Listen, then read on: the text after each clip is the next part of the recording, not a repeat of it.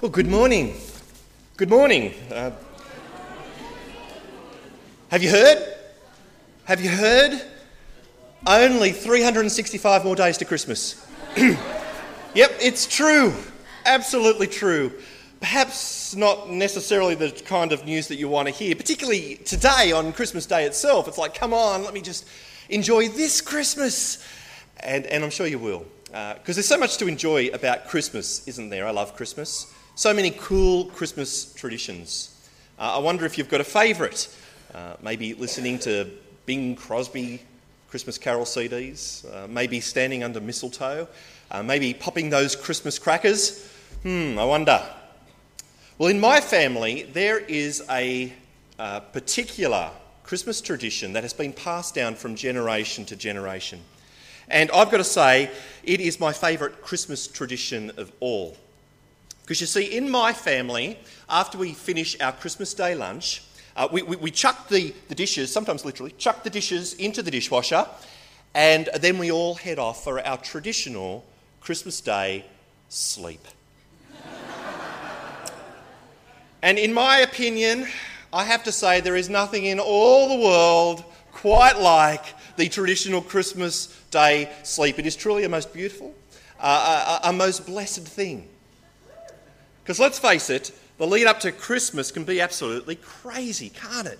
There's just so much to do. You think about it. Okay, you've got to go to the shops. You go to the shops. You go to the shops, then you drive around in the shopping car park for half an hour trying to find a car park. You find a car park, you go into the shops, you look for your presents. You buy your presents, you wrap your presents up, you bring them home, you unwrap your presents, then you wrap your presents back up again. Then it's at that time, of course, that you find that uh, the batteries are missing for one of the presents. So back into the car again, to the shops, find another car park, go in, buy the batteries, bring them home. Then, of course, it's time to put up the Christmas decorations. So you find the Christmas decorations, pull down the Christmas decorations, open up the Christmas decorations, spend a couple of hours untangling the Christmas decorations, put up the Christmas decorations. You put up the Christmas tree. You have the traditional family fight while you put up the Christmas tree. Then it's time to write the Christmas cards. You write the Christmas cards over a couple of days, and then you go to the post box and you send the Christmas cards. You come home, you look in the letterbox, and there, of course, is a Christmas card from that person that you never expected to get a Christmas card from. So you write a new Christmas card, put it in the envelope, you go to the post box, and you send it as well. Then, of course, it's time to go to all the Christmas parties and pretend like you want to be there. Then it's time to get all the Christmas food ready for Christmas Day lunch. And then it's time to pack the family into the car, drive them to church, unload them all, walk into the church, find a pew somewhere, sit down, and then listen to a preacher. And here we are.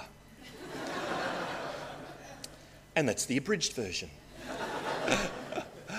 Ah, it's such a busy time, isn't it?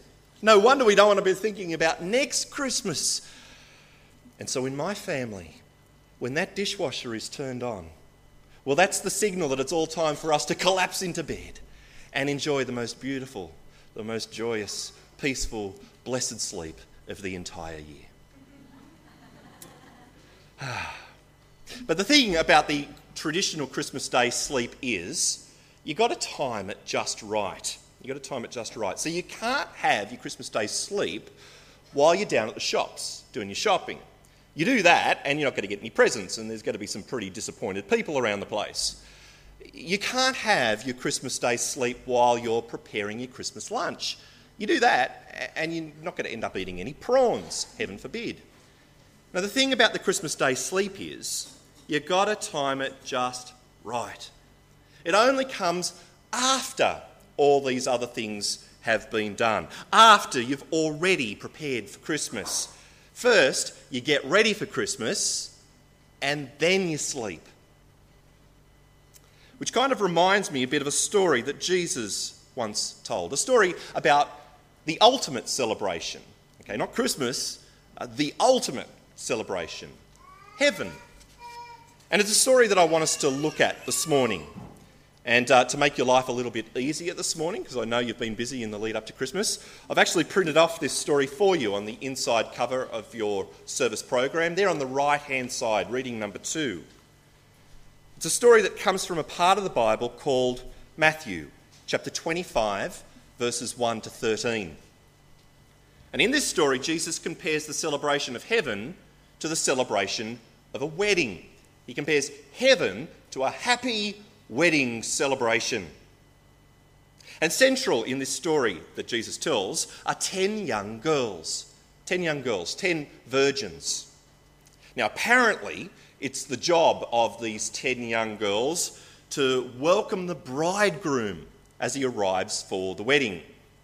So you notice that in this particular wedding, it's not the, the bride who comes to meet the groom, it's the other way around. It's the groom who comes to meet the bride.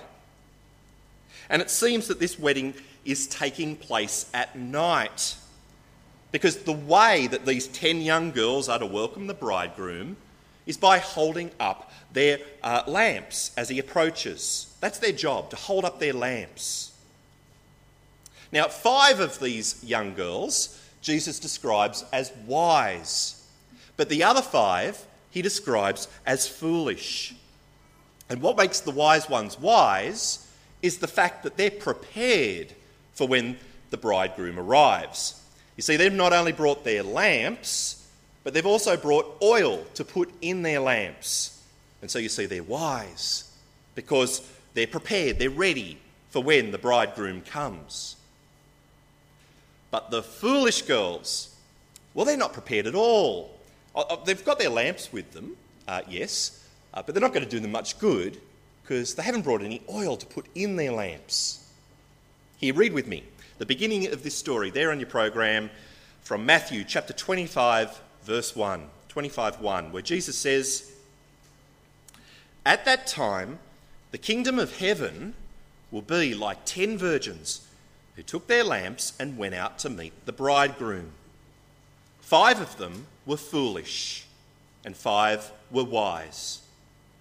The foolish ones took their lamps, but did not take any oil with them. The wise, however, took oil in jars along with their lamps. Okay, so do you see we've got these five wise girls, we've got these five foolish girls. The wise ones are prepared, but the foolish ones are not. And then, as the story continues, we learn that the bridegroom is taking a long time in coming. And so it starts getting later and later into the evening. And as it does, the 10 young girls start getting sleepier and sleepier. And then after a little while, they all nod off to sleep. But then, as the clock strikes midnight, the cry goes out the, the bridegroom is here. The bridegroom is here. He, he's coming now. Quick, everybody, into your positions. Well, the, the young girls hear the commotion. They, they wake up from their sleep and they go to get their lamps ready. But it's then that the five foolish girls realise that, that they're not ready for the bridegroom to come now. They haven't got any oil to keep their lamps burning. They're not ready. And so they turn to the five wise girls and, and they ask them for some of their oil. But the wise girls can't help them. If they give away some of their oil, well, there might not be enough for themselves. And, and so they suggest that these foolish girls go off and do what they should have done a long time ago go and, and buy some oil for their lamps. Here, read with me from verse 5. Verse 5.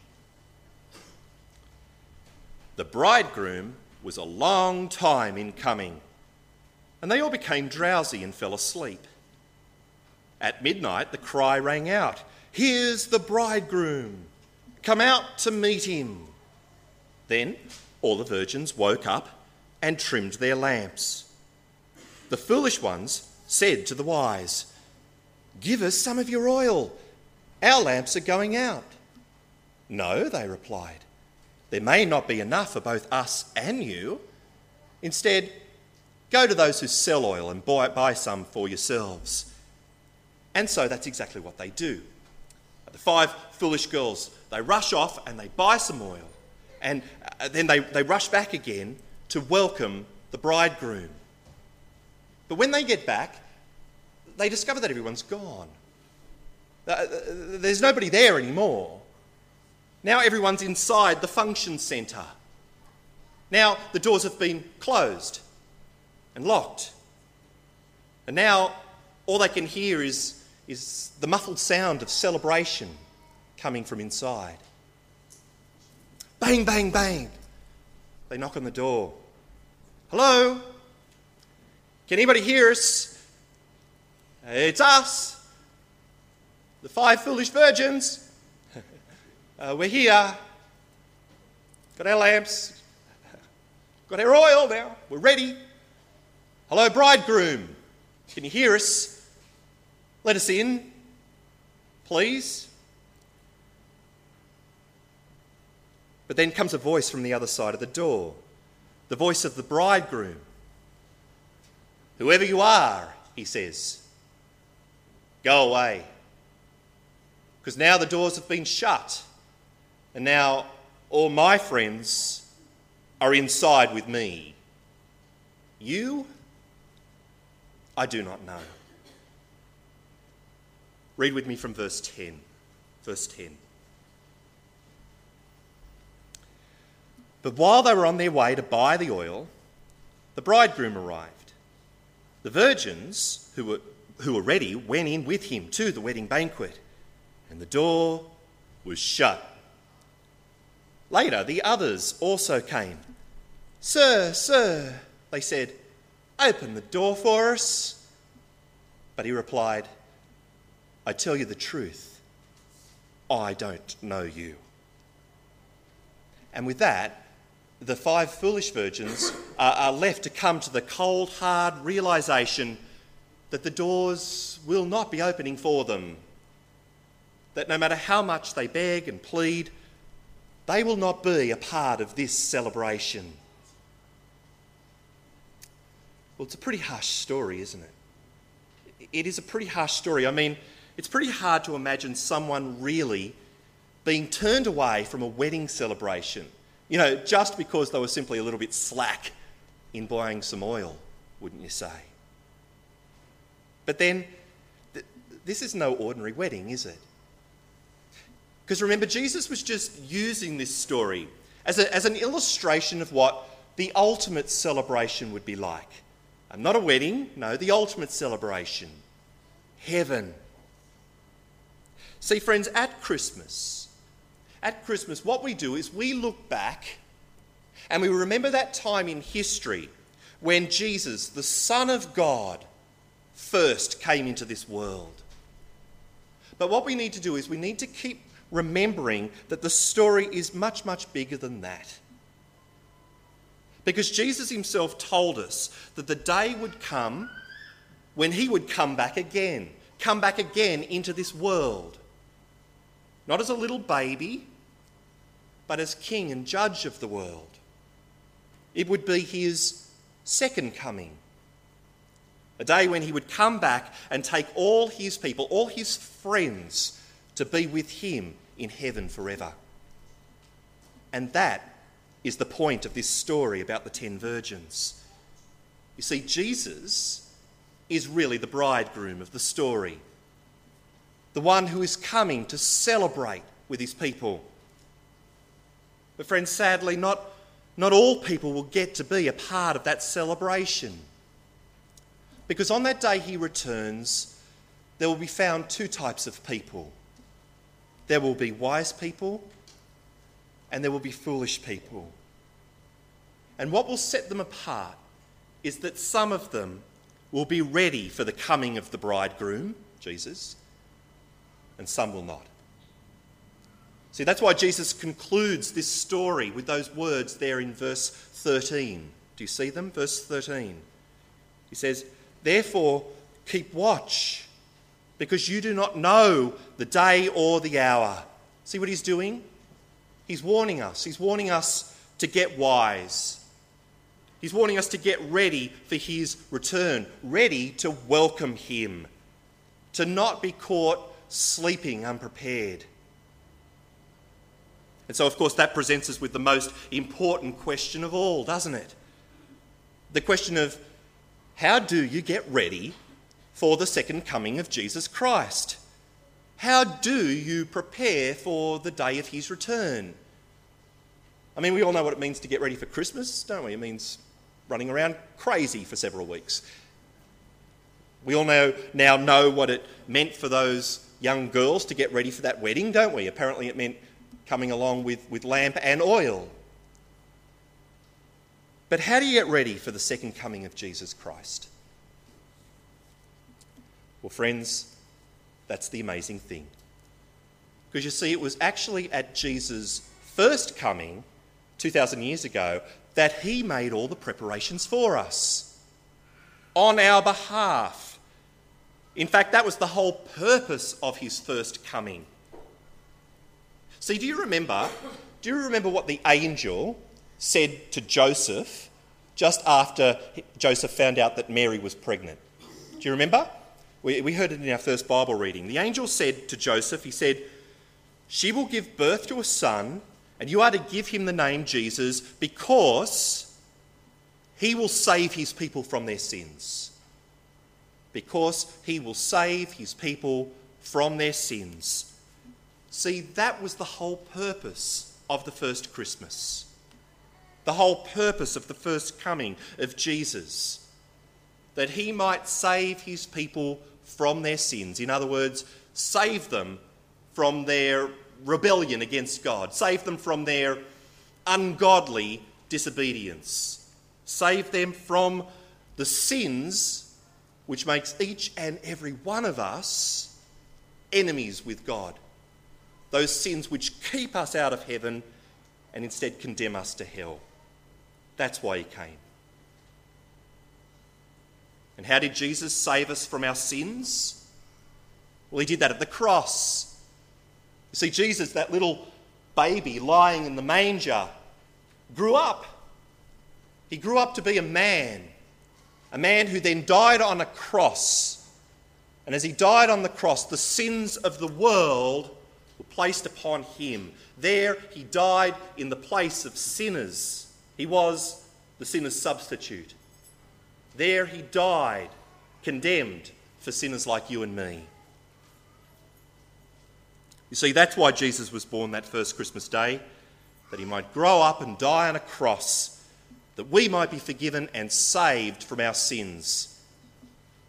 But even that wasn't the end of the story. Because after he died, Jesus rose to life again, and now he promises that the day is coming when he will return to this world as king and judge, a day in which he will usher his forgiven friends into his heavenly kingdom forever. When will that happen? Got absolutely no idea. It's been 2,000 years so far, hasn't it? 2,000 years. Still hasn't returned. He's certainly been a long time in coming, wouldn't you say? A lot like that bridegroom in the story, wouldn't you say? But just like the bridegroom in the story, he will come. And the point is, we've got to wake up and get ready for that day now. Put our trust in Jesus now. Find the forgiveness of our sins in Him now. Because if we wait until the day He returns, then it will be too late. Friends, over the last few weeks, uh, the people of our city, the people of Sydney, have been very, very busy, haven't they? I'm sure you've noticed.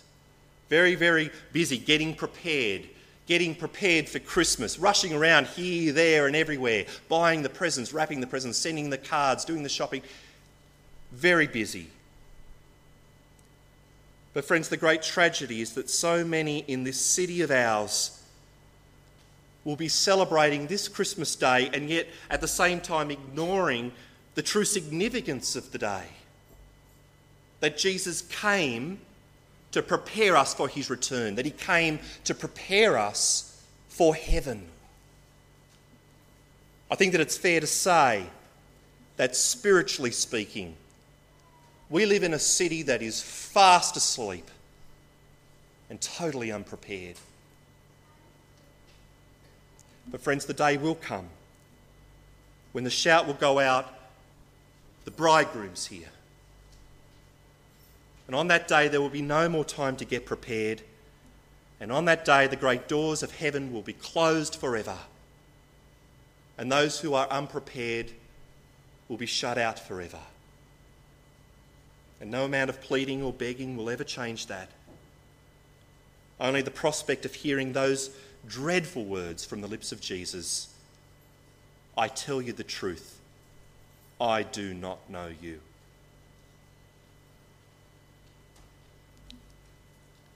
Yes, friends, it's true. Only 365 more days to Christmas. There's some more dreadful words for you. And this time next year, God willing, you know what? We'll do this all over again, won't we? We'll go through all the craziness to get ready for Christmas, and, and then if you're after it's all done, if you're like my family, then you'll get to enjoy your traditional Christmas Day sleep. But friend, the question that you must answer this morning is are you ready for the ultimate celebration? Are you ready for heaven? Are you prepared for the day of Jesus' return? Or are you sleeping unprepared? Has Jesus saved you from your sins? Well, if not, then, friend, the great news is it's not too late. Uh, the clock has not struck midnight yet, if you know what I mean. Jesus has, has not come back yet, at least not so far today. It's not too late to wake up, to get wise, and to put your trust in Jesus now, to ask Him to save you from your sins now, and to decide that you're going to follow Him as your King and Saviour from this day onwards. And friend, should you decide to do that today, then do me a favour, would you? Celebrate this Christmas like never before. Because you know, for the very first time, you'll be able to celebrate Christmas in the knowledge that Jesus has not only come, but that he's coming back again. And that on that day, he's going to look at you and say, My friend, oh, my friend, come on in. For the great celebration is about to begin. Let's pray.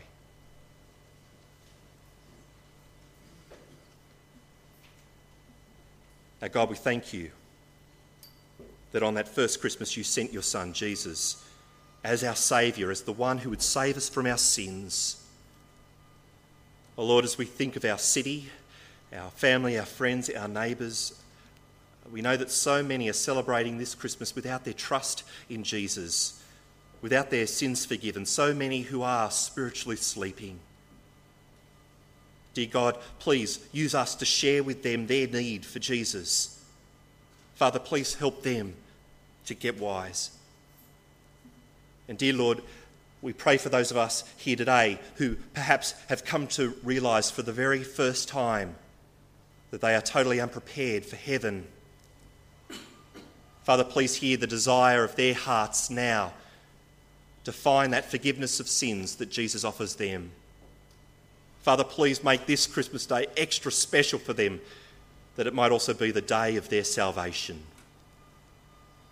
Lord God, we, we thank you that the day is coming when Jesus will return and take us to be with him and you in heaven forever.